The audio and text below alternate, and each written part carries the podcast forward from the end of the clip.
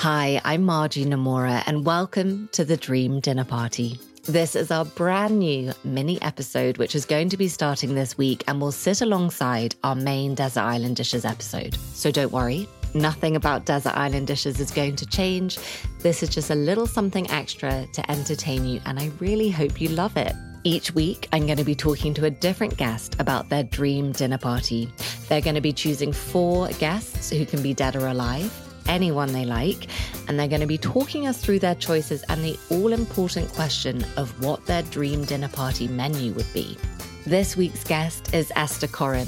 It only felt fitting to have Esther as our first Dream Dinner Party guest, as she was my very first guest on Desert Island Dishes way before I had a single listener. And so that felt like a very fun full circle moment. Thank you so much to Esther for being so generous with your time and for taking a chance on me and my little dictaphone that I plonked on the floor between us.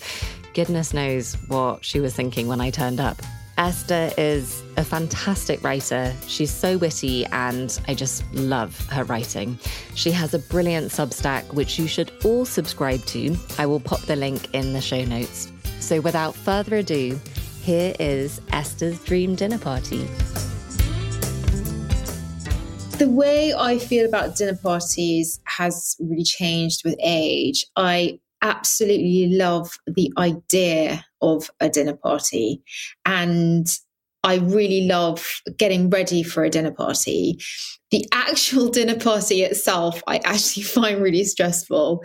And I spend quite a lot of time talking to my therapist about how my dream situation would be planning a dinner party, doing all the cooking and preparing and decorating for a dinner party and then leaving as soon as all the guests arrive. Isn't that awful? Well, so uh, Esther, essentially, you want to be a private chef? Maybe, yes. yes. But I do, but I, I want to only be beholden to myself. So I don't want to like cook for some weird, difficult, demanding person. I just, yeah. I want to cook for my friends and I want to like make a beautiful room for my friends. Mm but then I actually find the actual act of the dinner party quite quite stressful and yeah. quite tiring. I'd love to like set up a dinner party and then just like watch everyone having a good time, maybe from the garden. That's bad. I know, I know through how, the glass. Yes, I, I, that would be great.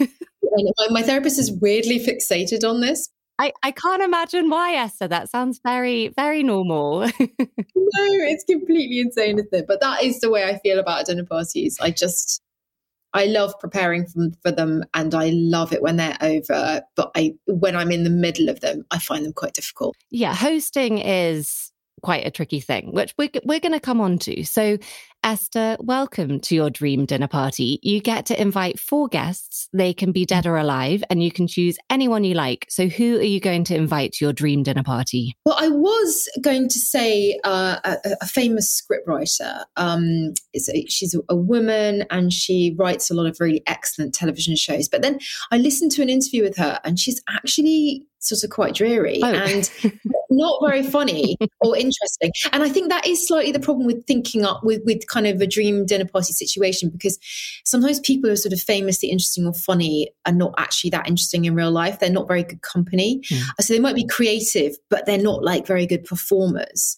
Like I always think when people say they'd want like Gandhi at their dinner parties, I think there's a real risk that he might show up and just be quite dull and complain about things like the parking or so I decided against the scriptwriter. Okay. Um, but I and then I decided that I'm my first guess is going to be Ruby Wax. Oh yes, because I really feel like Ruby Wax would be very very lively and unpredictable and but, but but a very good guest. Yeah, that's an excellent choice. So my second and third dinner party guests kind of come as a team, a duo, and they are um, Rik Mayall and Adrian Edmondson. Yeah. Um, because I was a teenager in the 90s, you know, pre internet. And the only comedy we had access to was what was on telly. And I just, I absolutely loved Rik Mayall. I, I just loved his face and his sense of humor and his sort of mad energy. I, I mean, I was just really, really in love with him. And along with like Jim Carrey and Eddie Murphy, they were like they were like my dream men. Um, and my mother was always very into humor and comedy. And I've got three sisters, and it was like a constant kind of who can make mum laugh thing. I think it's made me quite an immature person, but, but anyway, Rik Mayall, uh, Rik Mayall was my favorite, my number one pin-up. And Bottom, which was their 90s kind of stupid slapstick show, was my absolute favorite show. It made me cry with laughter. And I just remember being so incredibly excited in the five minutes before a new episode came on the TV. So I would just love for them to be in my house. And when Rik Mayall died in, I think it was in 2016, I was just, I really felt like one day I was going to meet Rik Mayall and then he died. And so this is like this is me, this is my chance, I think. Yeah. And my fourth guest would be Camilla Long, who mm. is critic for the Sunday Times. Um, and she's an old friend, I've known her for a long time. And she's just one of the funniest people I know. And actually, the amazing thing about Camilla is that she's just very, very good at making conversation with people. And she's really interested in other people, which most people aren't she's incredibly sort of direct and outrageous and she sort of stays late and has a good time and she'd really make sure that everyone got along with each other which I think is really important. Yeah. With someone like Rick, having loved him for so long, are you nervous at the idea of meeting him? Like, is he going to live up to the expectation, do you think? I think there's a real risk that I think with comedians, especially for one reason or another, I've met quite a lot of comedians and they can be quite prickly and unpleasant, actually. So, yes, there is absolutely a real risk.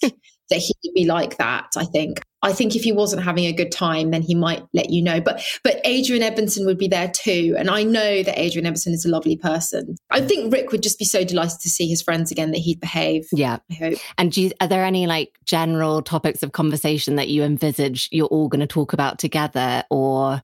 Famous people only ever want to talk about tax. Oh. They only ever want to talk about sort of tax and who who they lost out on a telly role to. It's a good point, actually. I might, I might, have to kind of write down a list of things to talk mm. about, you know, make them all be funny. Yes. Um, not just talk about their agents and their tax and boring things like that. In terms of the seating plan, have you thought about who do you most want to sit next to? For some reason, I've got in my head that Ruby Wax would be at the head of the table. Um, and then Adrian and Rick, I had next to each other down one side, but maybe they'd behave really badly if they were sitting next to each other like naughty children at school. Then I think maybe they should be separated and sitting I, like on opposite sides. Mm. And then Camilla and I would be like down, but I'd have to be on the side of the kitchen so I can get up and down and do stuff. Yeah. Do you do that thing where people change seats during the course of the dinner party, or are you sit- mm. you're sitting where you're sitting? No, I find that people are very resistant to that sort of caper. Unless you've got a lot of people. If you're having a dinner party with like 12 people, then getting up and moving around one, I think, is a really good idea because you can be stuck with really boring people, can't you? And desperate to get away from them. Um, but I think that with a small number and with such lively people, I don't think we'll need to move and then in general, how do you prepare for a dinner party? Will everything be prepared well in advance? Are you quite a laid back kind of host? No, I am not laid back at all. I I plan dinner parties weeks in advance and I get everything ready way, way too early. And I really run myself ragged, sort of clearing up the everything. I have been known to invite people around specifically to force me to deal with piles of junk in the kitchen. Otherwise, I'd never bother. Um, so I really go sort of crazy. My husband always says I don't make enough food, which I think is probably right, actually. But my husband, I always feel like he makes way too much, but it all kind of gets eaten in the end. So I think I'm probably in the wrong here. But I think on this occasion, for my these particular guests, in my mind, I've got the downstairs of my house filled with a load of like lush green plants Ooh. and everything draped in a lot of white linen. I don't know why. I think maybe I'm thinking Rick is in heaven and this is what heaven might look like with a lot of foliage and like white linen and stuff. Although I think Rick and Ade would might end up like smashing everything up and like taking over the plants or something. I don't know. But in my head, I've got that would be my my dream room would just be like draped in a lot of linen with like lots of like green plants. But generally speaking, I am very uptight before a dinner party. I'm not relaxed. Esther, I wish I don't believe no, that. so wish I was one of those. My friend Henry Dimbleby, who's started, who like works in kitchens, know, he's a cook. If you go round to his house, like he's got most of it done, but he's always like cooking and talking to you as he does like the last bits of it. But he he's just very good at that kind of thing. And I would get really stressed if I was having to kind of chop things up and talk to someone at the same time. I once actually cut the end of my finger off while I was cutting something up, talking to someone, not like the whole of it, but like I took a big chunk out of my finger because she said something and I went, What really? And like I just cut the end of my finger off and it was just really anyway. So that gives you an idea of how bad I am at like cooking and chatting at the same. I can't really do that. And what time have you invited everyone for? And then importantly, what time do you actually want them to arrive? Well, I've got to say, I would have my dinner at 5.30 if I could. So I just love eating early and I get really, really tired in the evenings. And I always have done. Like before you think I'm just an old lady, I've always, always woken up really early and just got really tired in the evenings. So I would invite people for 6.30 and then I would text everyone and say, I really do mean 6.30, by the way. I don't mean like 6.30 for 7 or 6.30 for 8. I mean like ring the doorbell at 6.30 late people really stress me out. I think it's good to be specific. Yeah very much so because the thing is i'm always really early as well and when people if well the very few people who invite me around for dinner they say oh 7.30 for 8 and i mean like do you mean that? What, because what does that I mean?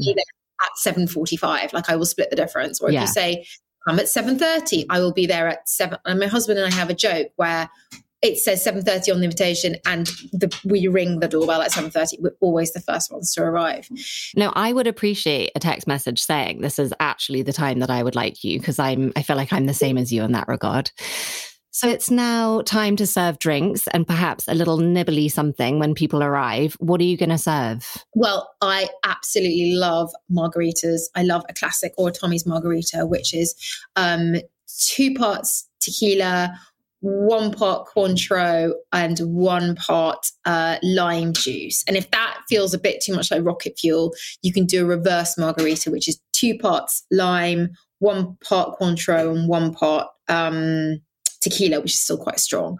And then lots of salt around the rim. I've tried to make a spicy margarita, but I've never quite got the hang of it. So margarita with a lovely salty rim and a wedge of lime on the side. I love. And I actually think everyone loves them, to be honest with you. And if you serve them in winter as well, that's your week's dose of vitamin C right there. So I would definitely have a snack, but it would be something quite small, like a chili corn or, you know, something something small. Yeah, some spicy nuts. Yeah, spicy nuts or something, which you can make them yourself. You can make chili corn. I went through a phase of making chili popcorn, which is really super delicious and doesn't really fill you up. So it's popcorn. So you pop popcorn and then over it you do um, salt, parmesan, and um, just any old kind of chili powder, you know, Ooh. just sort of like red chili powder, and you sprinkle it over and you toss it around, and it's delicious. And you don't like you still want your dinner after it, yeah. you know. So that's what I would have. Okay, that sounds like a perfect start. You're sitting mm. down, and it's time for the starter. What are you going to serve? Well, once I'd started thinking about margaritas and lime, then I went directly to ceviche, which is my other absolute favorite thing. So it's chopped up um, white fish. It can be any white fish. It's haddock and squid or cod or um, you know, sea bass if you're feeling fancy, so anything like that. So then you kind of you you soak the fish in in the kind of the citrus, um, and then you serve it with um, chopped fresh chili and coriander. Some people do it with mango and avocado. I tend not to. I tend to keep it kind of just kind of plain like that. And then if you can sprinkle over some more fresh chili and stuff over it, and then you have it with um, tortilla chips. I sometimes wonder, like, if in my body I'm like a very alkaline person because I crave like sour things so much. I will never say no to a margarita, and I will never say anything no to anything made with any kind of lime. So it's very quite lime heavy. But it's also nobody nobody doesn't like ceviche. Ceviche is the most delicious thing in the whole world. So that would be my starter. So good. Okay. Moving on to the main course, what are you going to have? Well, continuing on a theme, I would probably have some kind of spicy, like a taco. You get a tortilla or something, and then you put some chili in it. And then that kind of combination of like a chili con carne and a guacamole and a sour cream, and then something crunchy like a slaw or a salsa or like lettuce or something like that. And then kind of rolled up. I think it's quite sort of fun to have something not plated because I think sometimes with dinner parties, people feel like they're trying to recreate a restaurant experience, which just really isn't the case. You know, your people are in your home, so it's like home cooking. Mm. Um, and I think that anything that's kind of plated up just stresses the host out even more than anything else. And I think people do feel a little bit tense in other people's houses sometimes. And to make them feel even more tense with this kind of like delicately plated thing of food makes the whole thing kind of even worse. So if you just had like big bowls of really good chili with like kidney beans in it and everything, and then a guacamole and a sour cream and something crunchy, and then everyone can just kind of make it however they want. Yeah. Also, it's quite a good icebreaker sometimes, isn't it? To sort of Ruby Wax, can you pass me the guacamole? And it's sort of you're like, what is this stuff? I'm supposed to make it myself. She'd be like that. Yeah. Actually, yeah, Ruby might not like the uh, making it herself aspect, but she would be like, she'd pretend to be a vegetarian just to be silly, I think, or something. And then Rick and Ade would be having a food fight, like already. I think What's everyone drinking at this point?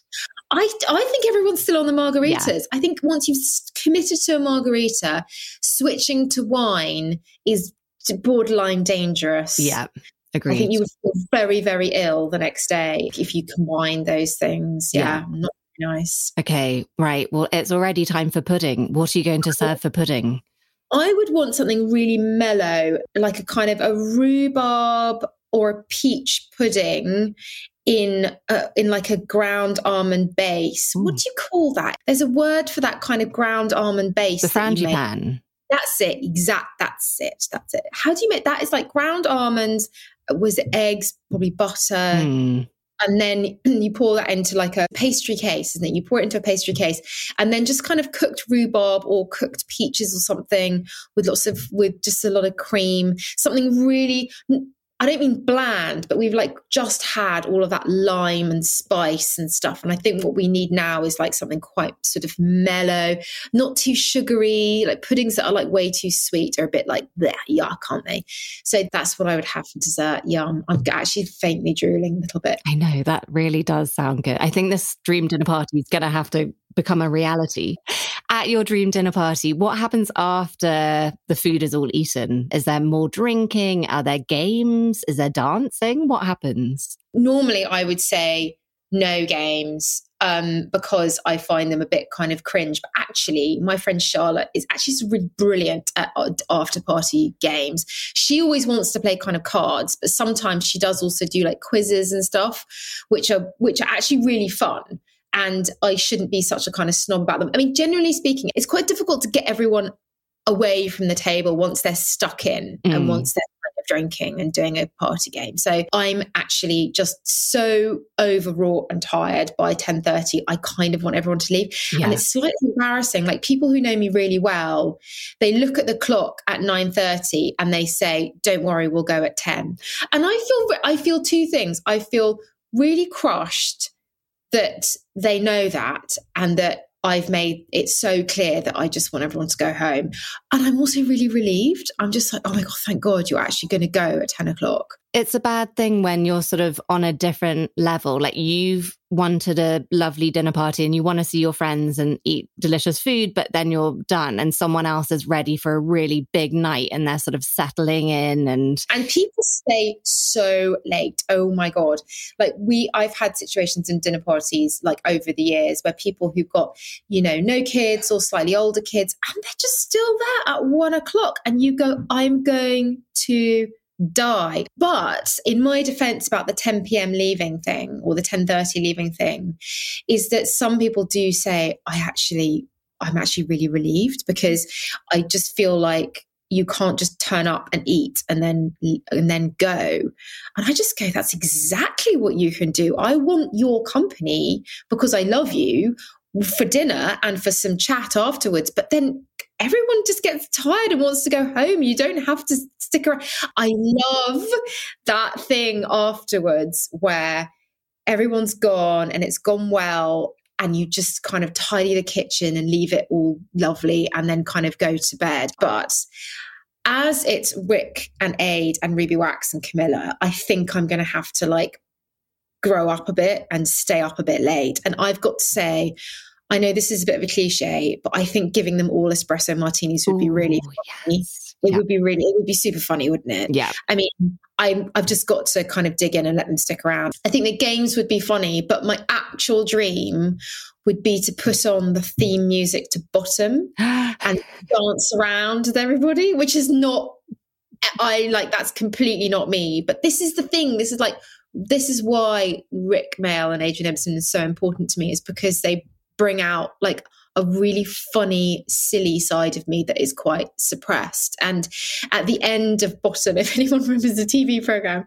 they were dancing around to the theme tune, which is loads of like trumpets, and it's a really silly song. And there, and I sometimes, sometimes I watch it on YouTube and just and just laugh and laugh and laugh like I'm 12 years old again. And it's just so funny. And I would love to dance around my living room with them to the theme tune of Bottom. I don't think Camilla would dance because Camilla's quite grand, but I think she would think it was funny. She might video it so you have a memory. Yeah, probably. I mean, we'd all have to be incredibly drunk, but that's what the margaritas are for. Exactly. And Esther, the final question of all your dream dinner party guests, who do you think you'd be most likely to keep in touch with? I mean, I know you've already said you're friends with Camilla, but of the of the others? I think being realistic i think ruby wax and i would get on really really well. Yeah. I just think she's so brilliant and she's very very um honest and doesn't deal in platitudes uh, and neither do i. So i think in reality she and i would get on really well. I get on well with adrian as well but i think ruby wax and i would be the ones to be whatsapping each other at nine o'clock at night about something annoying. WhatsApping each other just before I go to bed at 9 p.m. exactly. The last thing I see is a WhatsApp from Ruby Wax. That would be fine. oh, Esther, that was your dream dinner party. Thank you so much for sharing it with us. Thanks, Margie. I feel so much better now. Thank you. So there we have it. Our first dream dinner party is over. The food has been eaten and the guests have gone home. I do hope you enjoyed today's episode and make sure you're subscribed to catch all episodes of the Dream Dinner Party and Desert Island Dishes. Thank you so much for listening. Bye.